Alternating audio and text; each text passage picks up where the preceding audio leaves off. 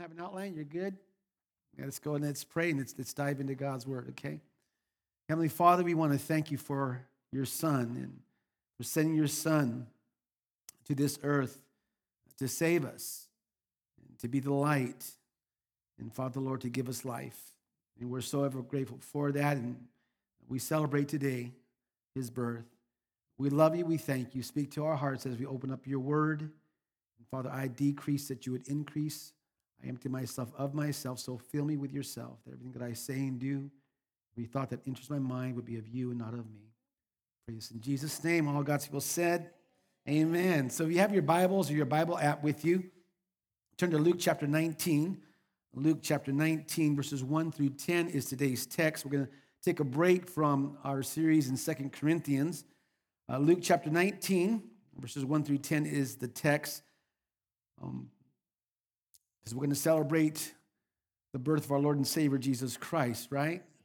Now, now, just uh, I want to just to give you like a quick joke here, okay? Because I want you to laugh, okay? So, uh, question: How is Christmas exactly like? How is Christmas exactly like your job? Think about that. How is Christmas exactly like your job? Want the answer? Okay, you do all the work, and some fat guy in a suit gets all the credit. Yeah? but I thought I'd make you guys laugh this morning. Amen. The title of my message today is Why Did Jesus Come? Everyone say that. Now, I, I would say that during this time of the year, there's no more pressing question than, than why did Jesus come? Right? Why did Jesus come? Why did he come to the earth? And, and the world wants to know that. The world around us, our culture wants to know this. Why did he come to earth? And, and what difference does it make? Now, it wouldn't surprise us to know that there have been many answers given to that question. And some people say that he came to give us an example of God's love. Others say that he came to be the perfect man. Others uh, say that he came to establish a, a new religion.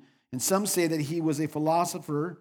And some scholars say that he was a reformist rabbi, a reformist rabbi who wanted to start a movement to purify Israel. Well, let's see what Jesus said about why he came to this earth. Okay, you guys ready for that? My message is going to be brief, to the point, short today. Uh, why he came to this earth. Now, we're not going to get into the outline until verse 10, so I want you to stay with me, okay? We're not going to get into the outline until verse 10. So let's look at the text, verses 1 and 2. If you're with me, say amen. Okay, verse 1 and 2, it says, Jesus entered Jericho. Who did? Jesus entered Jericho and was passing through. Verse 2, a man was there by the name of Zacchaeus. He was a, a, a chief tax collector and was wealthy. Get that? Was wealthy, a chief tax collector and was wealthy. So this guy Zacchaeus was a man of some prominence. We, we gather that in the text of, of some prominence. His, his name in Hebrew, by the way, his name in Hebrew means pure and righteous. Say that, pure, righteous. But, but we know that he wasn't anywhere close to being pure and righteous because of the job that he had. He was a chief, right? A tax collector, not just a tax collector, but a chief tax collector. He worked for Rome, therefore, he was considered a traitor by the Jewish people. And, and the fact that he worked for the Roman IRS indicated to others that he was more interested in money than anything else. Now, he was more than just an IRS agent. As I said, he was a chief tax collector, which meant, listen now, which meant that he was in charge of all the agents and was able to take a cut of commission from those who collected taxes for him. So follow me here. So, so, so if Rome charged a 5% tax, if they charged a 5% tax, then Zacchaeus may have collected 10% from the people. Are you guys with me? So, so he, Zacchaeus, he, he was not well liked by the people. In fact, friends, in, in the minds of people, tax collectors in those days, even today sometimes, right? Okay, in the minds of people, tax collectors were often linked with murderers and robbers.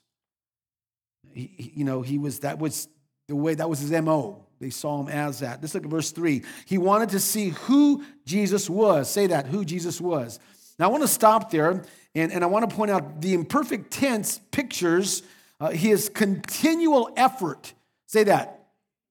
continual effort to see who Jesus was. Okay, not just to see Jesus, but to see who Jesus was. He wanted to see what was what what what what uh, what, what Jesus what what made Jesus different from anyone else. He wanted to see that. And perhaps Zacchaeus had heard about how Jesus had healed the blind man on the outskirts of Jericho. So it says he wanted to see who Jesus was. Let's read on. But being a short man, today we would say, people would say vertically challenged, right? You don't want to offend anybody. Vertically challenged. He could not because of the crowd. So he wanted to see Jesus, but being short, he could not because of the crowd. Now notice Zacchaeus, follow me now, Zacchaeus was morally lost. He was morally lost. He was sinful, right? He also was intellectually, in, intellectually lost, intellectually, me, intellectually lost. He, he didn't know who Jesus was. He also was socially lost. He was of the despised class, being of a, a tax collector. So, so Zacchaeus, we can say that he was short on integrity and tall on sin. Are you guys with me? Look at verse 4. So he, he ran ahead and climbed a what? A sycamore fig tree to see him since Jesus was coming that way. So Zacchaeus didn't, didn't let anything, and I love this about him, even though he was a tax collector and he was a sinful man, he didn't let anything get in his way. He didn't allow anything, not the crowd, uh, not his, uh, his reputation, not his wealth, not even his little man condition to stand between him and his desire to see Jesus.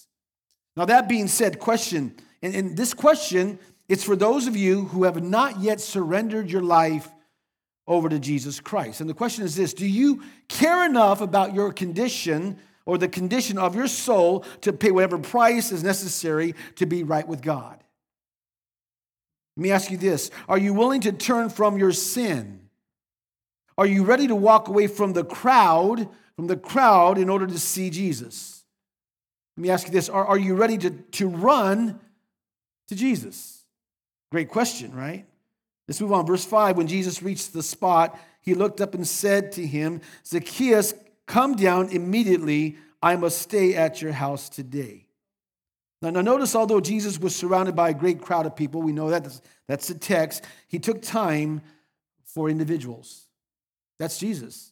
He took time for people, right? And in the midst of the crowd, Jesus stopped, looked up, and saw a man up a tree, right? And he, he even called him by name. Not just saw him, but he called him by name. Jesus knows your name. Amen?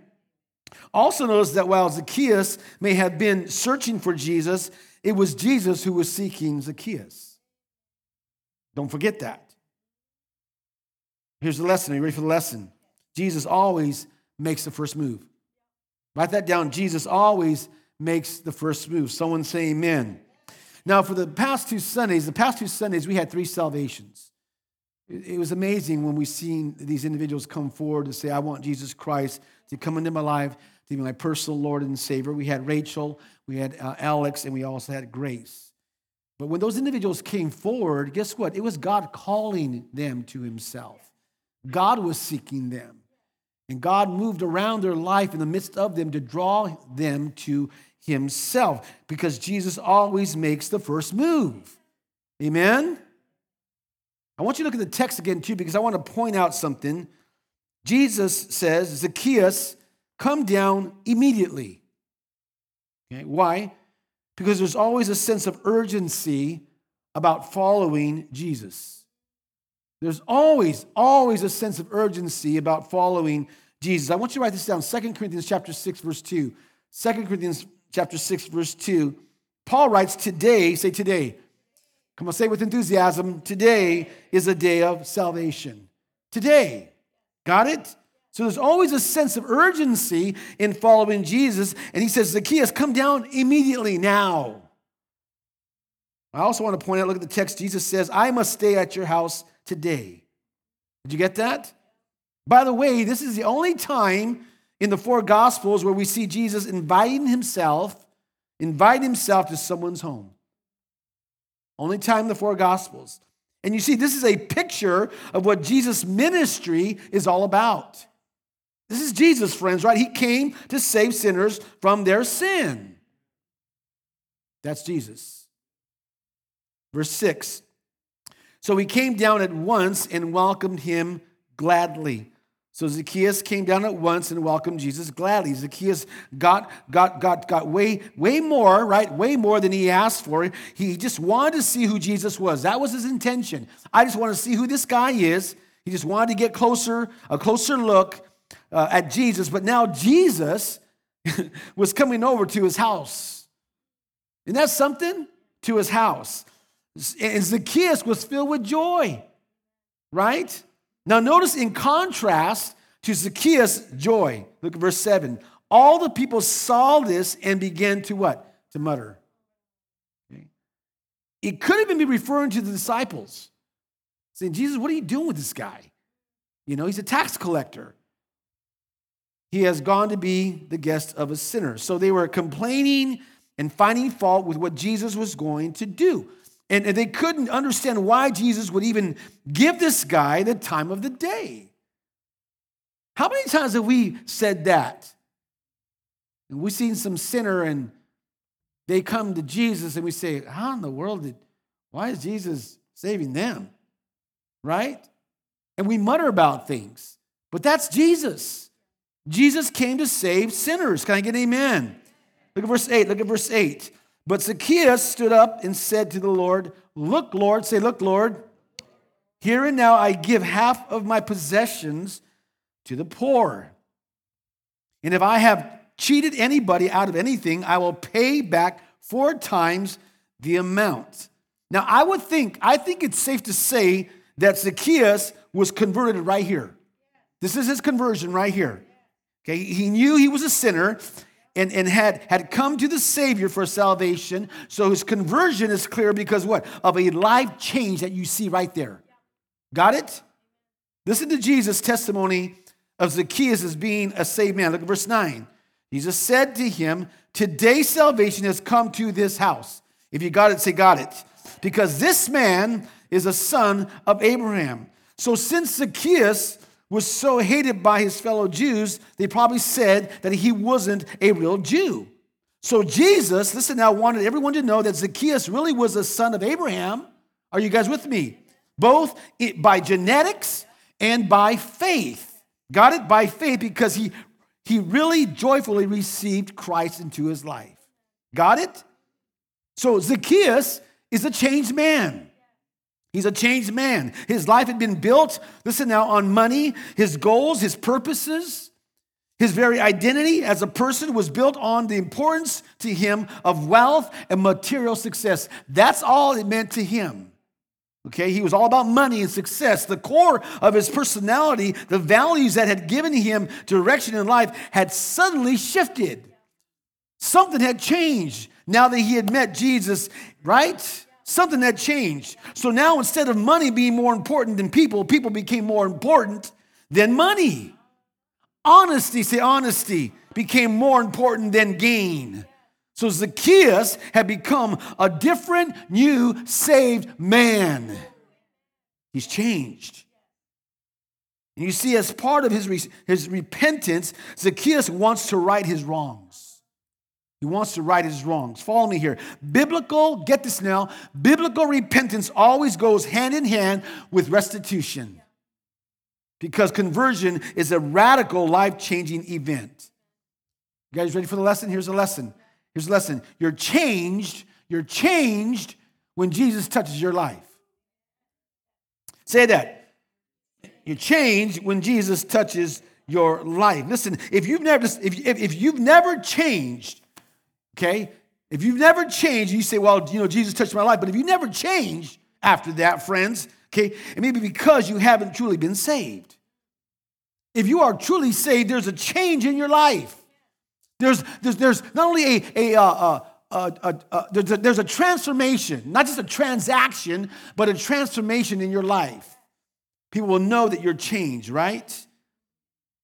So this man is changed. Got it? Now let's get into the outline. Are you ready? Say yes. Three points, three points. And as we look at verse 10, the whole gospel, say gospel, is in this simple sentence. Three points from this verse. Okay, again, if you're ready, say yes. Number one is the historical fact. Say that. the historical fact, and we're going to look at verse 10a, the first part of verse 10. It says, For the Son of Man came. Got it? The Son of Man came. In other words, the Almighty, say Almighty, has entered the world. The infinite has become finite. It? Are you guys with me? The eternal has invaded time. And this is called the incarnation, which means God in human flesh, right? Now, what his birth differs from every other birth, from my birth, from your birth, from every other birth, is that he was conceived by the Holy Spirit, born of a virgin, and that he voluntarily came. Got it? He voluntarily came in obedience to the Father's will, which cannot be said of you and me. He voluntarily came. Got it? Follow me here now. You and I were born, right? But we had no choice in the matter. You, you had no choice. That's just the way it is. I was born on October 8th, 1962, in Phoenix, Arizona, to Albert and Ramona Perez, and I had no say in that matter. I am here by the choices made by my parents. Got it? But Jesus, say Jesus, came according to the plan of God. Got it? Prove it. I will. Galatians 4 4. Write that down. Galatians chapter 4, verse 4. And Paul writes, But when the set time had fully come, are you guys with me? It was the right time. God sent his son born of a woman, born under the law.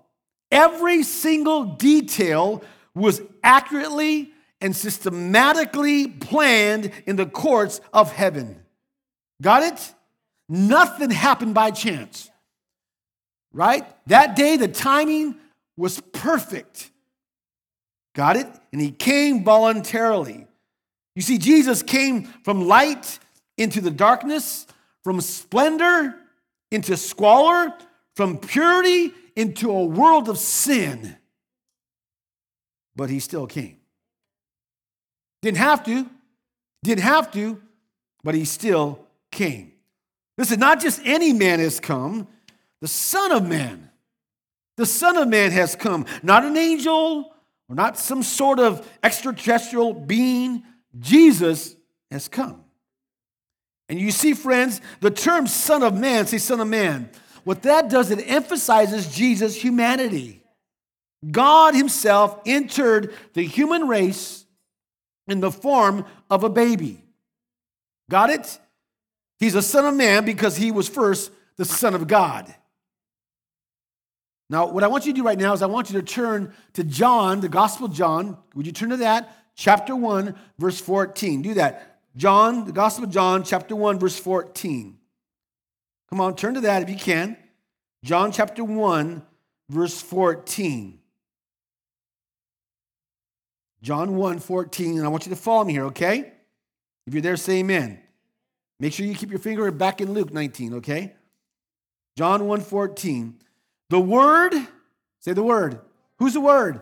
Jesus, speaking of his deity, became flesh, speaking of his humanity, incarnate, and made his dwelling among us. We have seen his glory, the glory of the one and only Son who came from the Father, full of grace and truth. So, so what I want to do, stay right there. I want to exposit this. Okay, I want to break it down. If you're ready, say yes. Three things, write it down real quick. Three things. First of all, notice the miracle of his incarnation. Write that down. The miracle of his incarnation. Let's go back to uh, the text, uh, John chapter 1, verse 14. Verse 14. The word became what?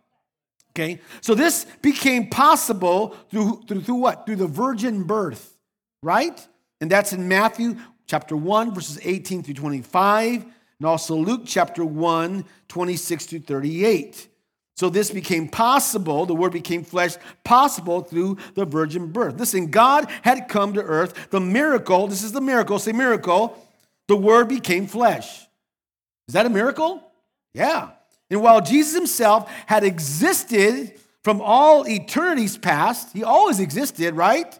He took up, he took, he took up on himself a robe of flesh in Bethlehem.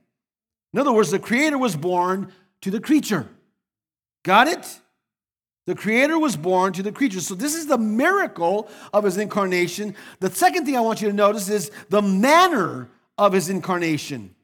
The manner of his incarnation. So it says, the word became flesh, let's read on, and made his dwelling, say dwelling, among us. This means to pitch a tabernacle or to live in a tent. Got it? In other words, what it means is he tabernacled among us. Got it? He, he tabernacled among us. You see, there in Bethlehem, God stepped out of eternity and onto the stage of human history. And he came a tangible proof of the existence of God and of God's willingness to save mankind. Now, I want you to follow me here. In his human nature, he was subject to hunger. In his human nature, he was subject to thirst, to weakness, to tiredness, to temptation and death, but he was still without sin. Got it? And you see, he never ceased to be God, he was always God. Got it? He never ceased to be God, but rather chose to veil his glory in a body of flesh. He didn't lay, he didn't lay aside his deity. Okay? Rather, he added complete humanity to his eternal deity. Got it?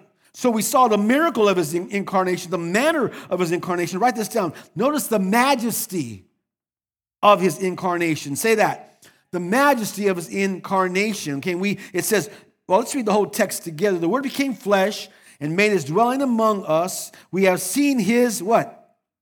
Glory. I want to stop there. We have seen his glory. Jesus revealed God's glory in his person, in his works, and in his words. Got it? In his person, his works, and his words. John records, John records, the Gospel of John, he records seven miracles that declare the glory of God. So he, excuse me, we have seen his glory, the glory of the one and only who came from the Father, full of what? Come on, say it. Full of grace and truth. You see, the glory of the old covenant was a fading glory. Got it? A fading glory, but the glory of the new covenant in Jesus Christ is an increasing glory. Now we know this, right? The law, the law could the law could reveal sin. That's what it did. It revealed sin, but it could not remove sin. Got it? The law, right? Got it? The law could reveal sin, but the law could not remove sin. This is why Jesus came full of grace and full of truth. He's the only one who could remove sin. If you got it, say, got it. Now, if you're saved, say amen.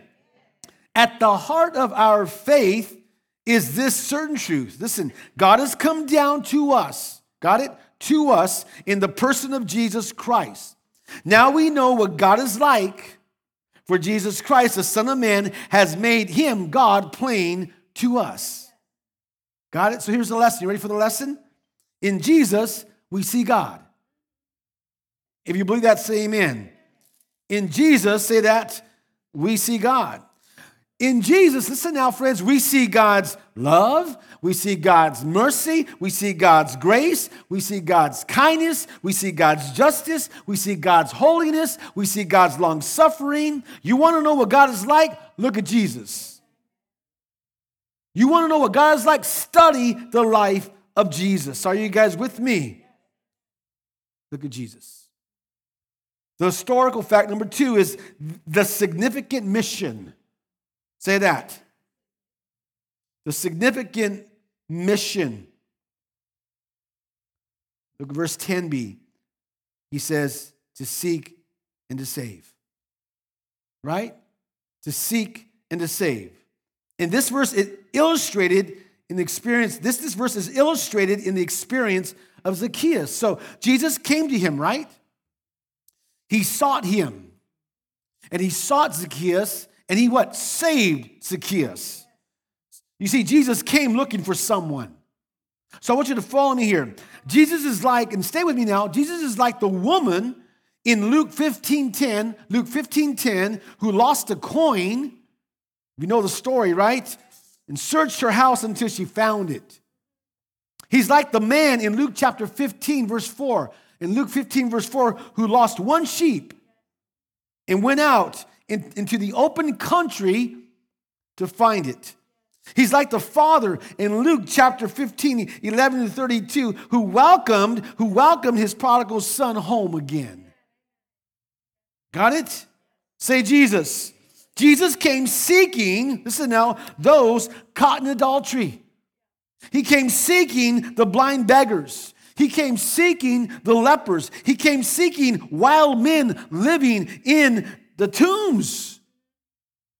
He even came seeking the self righteous Pharisees who thought they didn't need him. He came seeking fishermen. Jesus came seeking politicians, radicals. Are you guys with me? Physicians, tax collectors, rich folk, poor folk that no one else would touch. And he sought the prostitutes and he sought the drunkards because he wanted to save them. That's Jesus.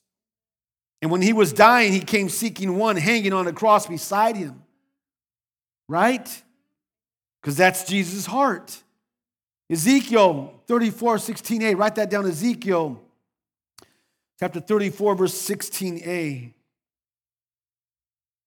says, I will search for the lost and bring back the strays I will bind up the injured and strengthen the weak. Jesus came, get this now, as a seeking Savior. As a seeking Savior. The historical fact, the significant mission. Number three is the perfect description. The perfect description. And he gives a perfect description of the state of humanity. He describes the state of mankind. Verse 10c what was lost. Say lost. If you're saved, say amen.